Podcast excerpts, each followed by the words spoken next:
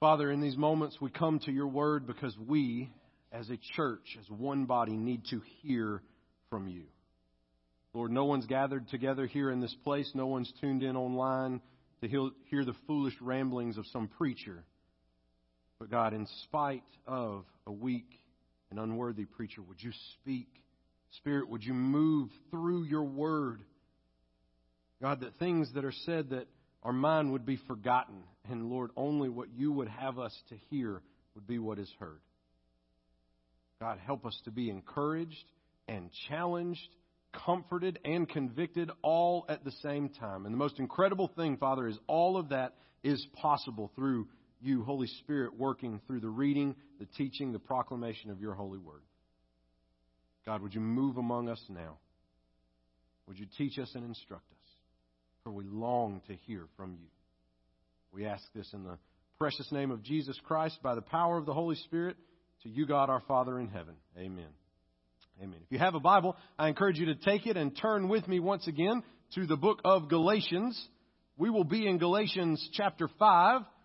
There's only six chapters in Galatians, so if you hit Ephesians, you probably only went one chapter too far. Just back up just a little bit. So we're in the New Testament. We are in Galatians. We have made it today to Galatians chapter 5. If you didn't happen to bring your own copy of Scripture, there should be one either under the pew or in the back of the pew in front of you. Uh, feel free to use your tablet or phone, or if you just prefer, you can follow along on the screens. But whichever way you're accessing the Word of the Lord, I would ask, if you're physically able, would you please stand out of reverence for the public reading of God's holy Word? As we look together now at Galatians chapter 5, verses 1 through 15. I will read for us, and after I have concluded verse 15, I'll say, This is the word of the Lord. I encourage you by responding to respond with a hearty thanks be to God. The word of the Lord says, For freedom Christ has set us free. Stand firm, therefore, and do not submit again to a yoke of slavery. Look, I Paul, say to you that if you accept circumcision, Christ will be of no advantage to you. I testify again to every man who accepts circumcision that he is obligated to keep the whole law. You are severed from Christ. You who would be justified by the law, you have fallen away from grace. For through the Spirit, by faith, we ourselves eagerly wait for the hope of righteousness. For in Christ Jesus, Neither circumcision nor uncircumcision counts for anything, but only faith working through love. You were running well. Who hindered you from obeying the truth? This persuasion is not from him who calls you. A little leaven leavens the whole lump. I have confidence in the Lord that you will take no other view than the one, and the one who is troubling you will bear the penalty, whoever he is. But if I, brothers, still preach circumcision, why am I still being persecuted? In that case, the offense of the cross has been removed. I wish those who unsettle you would emasculate themselves. For you were called to freedom, brothers. Only do not use your freedom as an opportunity for the flesh, but through love serve one another. For the whole law is fulfilled in one word. You shall love your neighbor as yourself. But if you bite and devour one another, watch out that you are not consumed by one another. This is the word of the Lord. Thanks be to God. You may be seated. As we return to the book of Galatians this week, we left off in verse 1 of chapter 5. If you'll remember from last week, if you were with us or able to join us in, in one way or another, uh, we had a backpack with a cinder block in it that represented our slavery to sin, our slavery to the law. And Paul writes, under the inspiration of the Holy Spirit, in verse 1 of chapter 5, that we are no longer to return to that yoke of slavery. We are no longer to return to the burden of being enslaved by the law and enslaved by our sin. I want to just expound on that for just a moment before we move further into the chapter. But I want to remind you of a story. This is, this is what happens to us when we have been living in sin and have succumbed to the temptations of the flesh. We are very much like an elephant trained for the circus. You may be very familiar with this story, but the way that they used to train elephants for the circus, back when they had elephants in the circus, that is, they would take those elephants when they were very, very young, and they would tie them with a very sturdy, strong rope to a pole that was very much secured deep in the ground. And try as that elephant might, it could never free itself from the rope or the pole to which it was secured. So after a period of time, it would give up. And every night they would tie it to the pole again. They were very intentional about taking the rope, putting it around the elephant's neck and tightening it, and then they secure it to a post. Well, if you ever attended the circus back when they had elephants, back when the circus was in its prime, if you would, amen, right? Back when they elephants in the circus, hand in hand, right? You realize they took elephants out of the circus. Is that news to y'all? Like y'all are looking at me deadpan right now, and I think I've just informed some of you there's no elephants in the circus, and you've never been to an elephantless circus. Let me tell you, it's a drag, okay? It's just not as much fun. The elephants were the best part. Or maybe that's just me because I've been an Alabama fan most of my life. I don't know, okay? If you're an Auburn fan, probably couldn't care less about the elephants. Anywho, maybe we're a little more awake. Track with me. Here we go. You go to the circus when they had elephants, and you may be able to walk by and see the grown adult elephants standing there, often not tied to a thing, but not moving. And what they did is they didn't have to tie it to the pole anymore. They put the rope around the elephant's neck and tighten it and when they tighten it, the elephant understands because it's been conditioned all of its life to know when this rope is around my neck, I can't go anywhere. So they often don't have to even tie the elephants down. They will not leave. In the same way, we have been set free in Christ, but we're still living like that rope is tied to something. We have all the power and all the strength that an adult elephant would have to free itself. There's no way you can take a rope and tie down an adult elephant just to a simple post. They have all the strength that they need to break free, but they have been conditioned to believe they are enslaved. And so what happens to believers is even though Paul writes and says, for freedom Christ has set us free, we still feel like we are enslaved. Have you ever met a dog that's been abused? A dog that has been poorly treated all of its life. And you go to pet that dog, and when you raise your hand, that dog instantly flinches and cowers away. As soon as you raise your hand, you're not going to hit the dog. You're going in for a pet, for, for a caress, to just love, scratch behind the ear. But that dog has been conditioned to understand that every raised hand means a hit is coming. Folks, so many of us have been enslaved to the desires of our flesh, to the slavery and the yoke and the burden of sin that we forget we've got all the power we need to break free. And that hand is no longer a hand to strike us, but a hand to help us up and a hand to carry us along.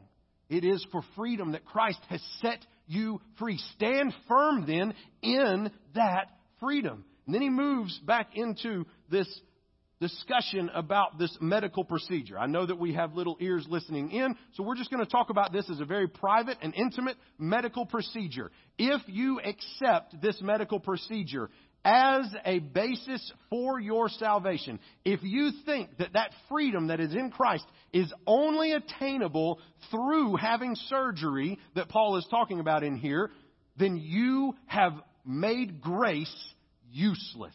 Grace no longer is good to cover you because you have rejected God's grace by saying, I've got to have surgery. Imagine if we said, you can't be a Christian if you got your tonsils. All right? If you have tonsils, there's no way you could ever be a true Christian. So you believe in Jesus, then you go have your tonsils taken out, then God will love you and accept you. Well, then somebody comes along and says, dude, what are you doing? You can love Jesus and have your tonsils and everything will be just fine. You don't have to have your tonsils taken out just to follow Jesus. Well, if you hear that and you believe that, but then you go, I still don't think I'm acceptable to God. There's no way that His grace could cover my sins. I'm going to schedule to have my tonsils taken out just because I want to be acceptable to God. That's what Paul is writing about. says Christ will be of no advantage to you. Everyone who accepts this surgery is obligated to keep the whole law. What happens if you think that God will only accept you if you have your tonsils taken out or the medical procedure done? What happens is you have now obligated yourself to fulfill all the ceremonial and ritual laws of the Old Testament. So James talks about the reverse of this in the, in the book of James, James says that if you fail in one point of the law, you failed in every point of the law. So you may say, well, God's not going to keep me out of heaven. God's not going to kick me out of His presence just because maybe I've told some lies in my life. Maybe I gossiped. Maybe I overate. But I mean, I didn't murder anybody. I never cheated on my spouse. I never did any of the serious sins that we so call put in these categories that God doesn't see. Sin is sin, and one sin, James says, is enough to count us as breaking all the law. So, in the same way, Paul is writing in Galatians that if you accept this surgery, you are obligated to keep the whole law. If you want to be saved by the law and you go have this surgery done so that God can accept you, then you are obligating yourself not to just keep that one law, but to keep all of them. And grace is no longer of any advantage to you because you have rejected God's grace. The act of trying to fulfill the law negates you saying God's grace covers me. Because you can say what you believe all day long, but that's just what you profess. You can say anything. You can say whatever you want, but what you live, that's what you believe. And if somebody comes along and tells you that if you don't follow all the laws in the Old Testament, so you start following the laws so that you can be saved in order to be saved, then God's grace obviously plays no role in your life because you think you're saving yourself by living up to the law. Paul is decimating these false teachers who came in and said, You must keep God's law. But see, there's, there's two different types of law that are being talked about here. All right? There is the ceremonial, ritual law that we've already alluded to earlier in the sermon. And then there's God's moral law. The procedure that Paul's talking about falls under the ceremonial law, the hand washing, the sacrifice of animals. If you're trusting that Jesus' death and resurrection covers your sin, and then you still go out and you're slaughtering lambs to cover your sin, well, obviously you don't believe Jesus' blood was enough to cover you. So Christ frees us from the ceremonial law. We don't have to read Leviticus and Deuteronomy and keep all the ceremonial laws, but we are called, once we trust in Christ, to leave our sin behind, and because we have been saved, we live and follow the moral law. We live and follow the ethical law. We strive to be the people that God has now called us and freed us to be. We don't do this so that we will be saved. We do this because we are saved. Paul mentions this. He says in verse 5 For through the Spirit, by faith, we ourselves eagerly wait for the hope of righteousness. Jesus is the hope of righteousness. We are waiting for Jesus. For in Christ Jesus, neither circumcision nor uncircumcision counts for anything, but only faith working through love. He doesn't say faith sitting on its rear end through love. He doesn't say faith stuffing its face through love. He says faith working through love. Faith is an action word. And so many times we like to just tie it to this belief. I don't know we've been over this, but this is essential to grasping what the heart of the gospel is. If we think we have to work for salvation, then we have failed to understand the gospel. But if we think that we don't go to work once we believe the gospel because we believe the gospel, then we have failed to understand the gospel. Paul says it is faith working through love. Martin Luther, in his commentary on Galatians, says that you can no more separate works from faith than you can separate light and heat from fire. Faith is an action word. You show your faith by loving others. You show your faith by living out the gospel, by living the life that Christ lived for us. This is how our faith is on display. People know that we trust in Jesus because they see our lives. And then Paul continues. I love verse 7. Verse 7 says, You were running really well. You had it figured out. You were doing really great. Who hindered you from obeying the truth? Look, this verse Guys, this is the verse that is the blooper of all the sports reels, okay? This is the running back who broke free and ran 109 yards to score a touchdown. But as he's running across, he drops that ball. Woo! but he dropped the ball back here and the goal line's up here. He thought, you know, nobody's even close to him. But he dropped the ball and he celebrated too early. Man, he was running so good. What happened? Who hindered you from making it into the goal line and scoring a touchdown? Have y'all seen the bike races? And there's tons of these videos on YouTube. If you just have some time one afternoon, just look up celebrated too early. I mean, it's just great. You can laugh at these people. This guy was on a cycle and he holds up his hands like, yeah! He's riding hands free, slowing down, and nobody's digging right behind him. He ain't got no clue. But he just poof right by him, passes. He comes in second. Mr. Celebrates too early. And the guy who dug in and ran to the end of the race, that's the man who won the race. That's what Paul's talking about. You guys were running great. You had broken free. You were on the raid for a touchdown. Why on earth did you drop the ball?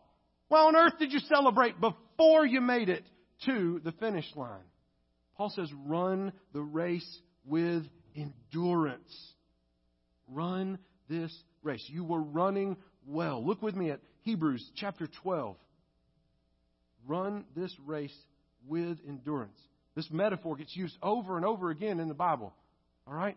Running this race for Christ without being hindered, without celebrating too early. Hebrews chapter 12, verses 1 and 2.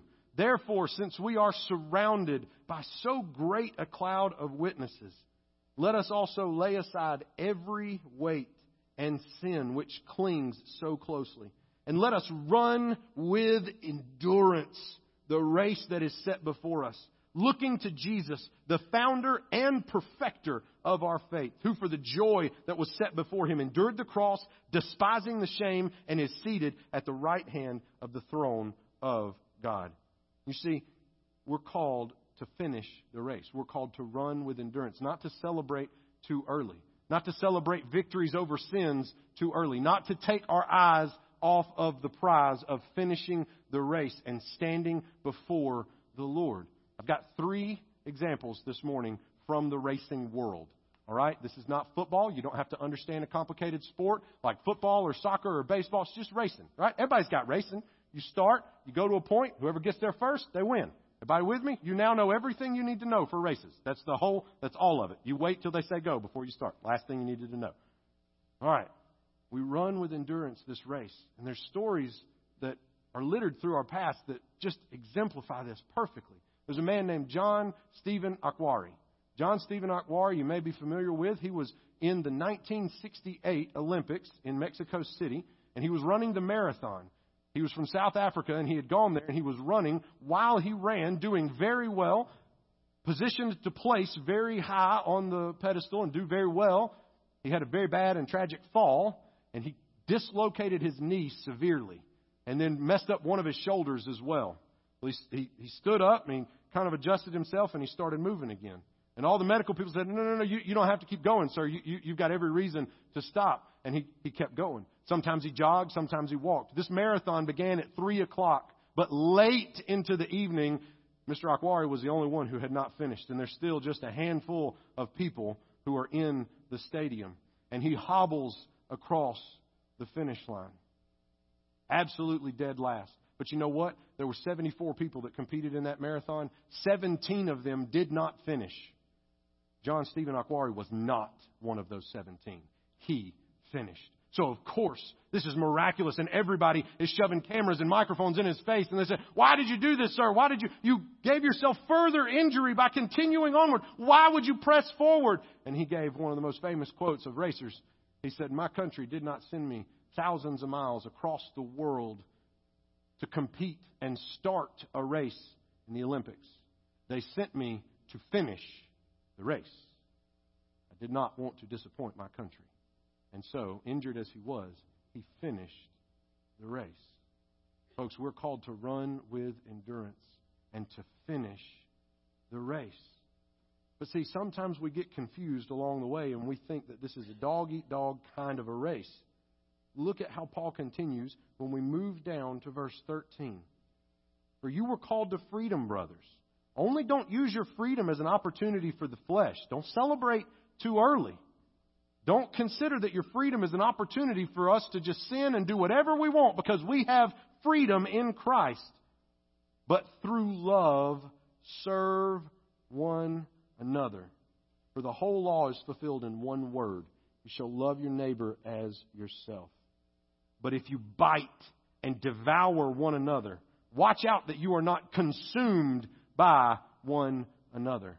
Folks, don't miss all the repetitive language that Paul uses here under the inspiration of the Holy Spirit. Don't bite one another. Don't devour one another. You will consume one another. And unfortunately, when we look back at church history, what we see is not a church that was helping each other to finish the race, but a church that was eating itself so that one person could finish first.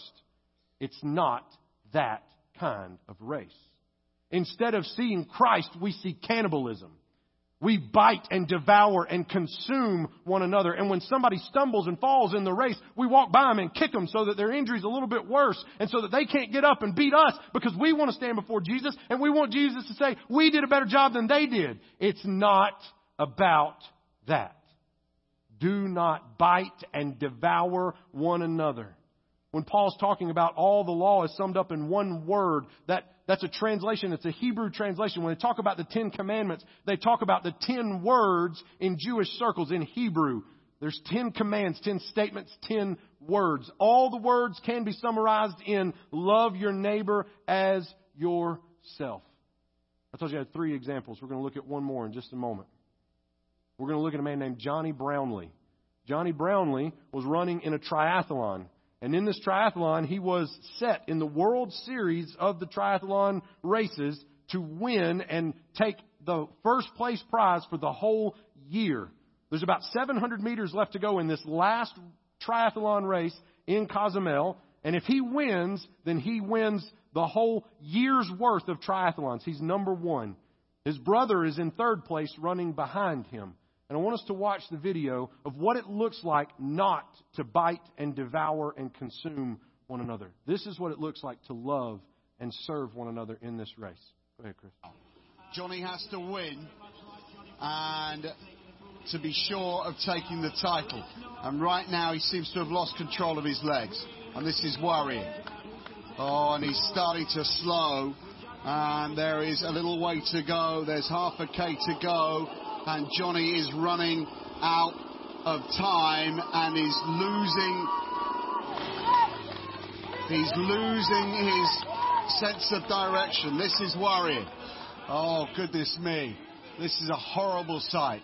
Jonathan Brownlee has lost it now and has staggered to a stop at the side of the course and Alistair's stopped to help him along. And Alistair is going to try and carry his brother home. Dramatic scenes in Cozumel as the Olympic champion carries his younger brother towards the podium. Oh my God, I cannot believe what we are seeing here. Matt, is this allowed? Is he allowed to help his brother? You know, is that part of the rules? I'm not too sure. We've never seen anything like this before. Unbelievable scenes. Unbelievable scenes in Cozumel the Brownlee brothers arm in arm, but it's not by way of celebration. Henri Schoeman celebrating. He's going to win this race in Cozumel out of nowhere. But we have to be concerned about the health of Jonathan Brownlee. And they're not even on the final stretch yet. Schoeman wins in Cozumel. The brothers are coming home arm in arm to finish in second and third. But Johnny can hardly stand. And Alistair is having to drag him across the line and pushing him home, pushing him home for second. Johnny finishes in second. Goodness me. What an incredible conclusion here. As he gets close to the end of the race, 700 meters left to go, his hydration had gone wrong somewhere along the way in the triathlon, and his whole body's just completely shutting down. Can't even go where he wants to go, go in a straight line. I know it may have looked kind of harsh there at the end because his brother kind of shoved him there. You know, some brotherly rivalry going on or something, but it's far from the case. Even though Alistair, who's a two time Olympic champion, was in the race to try and win that triathlon and was in the series, the same series that his brother was in, as they got to the finish line, not only did he carry his brother when his brother stumbled, but he pushed his brother over the finish line before he went over the finish line. So his brother finished second to have a better chance at winning the whole series, and he came in third on purpose. It was miraculous enough and wonderful enough that he stopped to help his brother and carried him along. Nobody would have thought anything about it if he just crossed the line and let his brother come in third. He was being a good Samaritan and a good brother, and there had been debates on, well, is it legal? What, what are we going to do? That's what it looks like. Not to bite and devour one another. But in church life, sadly, that's the exception and not the rule. We're brothers and sisters running in a race together, and when one of us' hydration fails and our body is falling apart and we've stumbled into sin or we've wandered from the gospel, we don't restore each other with gentleness. We run by and kick each other when we're down. We bite and devour one another. We act like we're saved by how good we are and we're better than those people because they stumbled. I don't care that they're part of my church. They can't live the Christian life as well as I do. God's going to love me better than God loves them.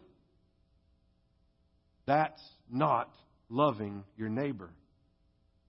Need we be reminded of the story of the Good Samaritan? To know what it looks like to love your neighbor as you love yourself. Folks, we run this race and we run with endurance, but it is guaranteed that we are still going to stumble and fall. We're still going to be like that elephant and think that we're enslaved to sin. And so I, I just I have one more video that I want to show. Just, just bear with me. This is the story of an incredible man named Derek Redmond from the 1992 Olympic Games in Barcelona. So let's watch this video together. You see, Derek begins the race. He'd been training for eight years for this. He'd been through numerous surgeries to get his body back in running condition. This is the semifinals. And as he runs, there's a tragedy that takes place, just like in many of our Christian walks, many of our Christian lives. At that moment, his hamstring wasn't pulled, it wasn't just ripped a little bit, it was torn in half. His hamstring is no longer connected. So he falls down and he says, There's no way I can go on. Folks, there's so many times where our Christian brothers and sisters fall down. And there's just no way that we can go on. There's no way that they can go on. But no, no, I got to finish the race. I got to do this. Pain's excruciating. I can't run. It hurts just for my leg to touch the ground. I'm never going to make it. I'm never going to get to the end of this race, but I got to get there. This is our life. Then out of the stands, Derek's dad jumps down onto the track, runs up, holds him up. Is this all right, son? It's okay, son. I got you. We'll get to the end. It's all right, son. Derek just buries his head in his father's shoulder. And his dad said, I'm going to get you to the finish line, son.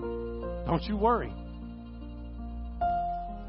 Folks, do you remember what we read in Hebrews? Jesus is the founder, the perfecter, and the finisher of our faith.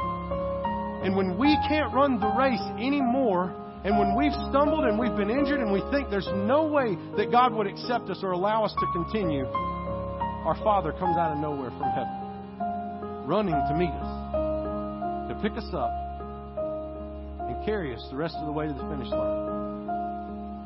I love as all these other people come by and tell him, You can't do this, sir. This is illegal. This is against the rules. The man says, This is my son, and the rules don't apply. Back off. And he walks his son all the way across the finish line, holding his hand up, celebrating because his son was able to finish. Folks, that's the Christian life. We are running in a race that we never can finish on our own. We need our brothers and sisters to come alongside us and pick us up and help us along the way. We need our Father to move out of the stands and come down into the race and carry us so that we finish. But we're too busy biting and devouring and consuming one another like cannibals. to show the grace and mercy of the gospel while we run the race. Folks, I wonder this morning how are we living out Philippians 2, verses 2 and 3? Loving one another, not doing anything out of selfish ambition or conceit, but in humility considering others as more important than ourselves. How often are we the man who just ran by Johnny Brownlee so that he could finish the race and come in first? And how often are we Alistair Brownlee coming alongside and say, I'll carry you, brother? How often do we cast aside the sinner who has been severely injured and hurt by their sin? Hurt those around them, too. And we count them out of the race. And all the while, our Father from heaven says, No, no, no, no, no. That's my child. And I'm going to carry him if I have to, but they're going to make it through this race. Church, maybe you're here this morning, or maybe you're watching online, and, and you don't have a father to come and get you in the race because you've never been adopted into God's family. You see, that's why it's so important that Paul talks about adoption earlier in Galatians. Because when we trust in Jesus, we are his sons, and he will make sure that we finish the race. But if you don't trust in Jesus, you don't have anybody to help you finish the race. Matter of fact, you might not even be running in it.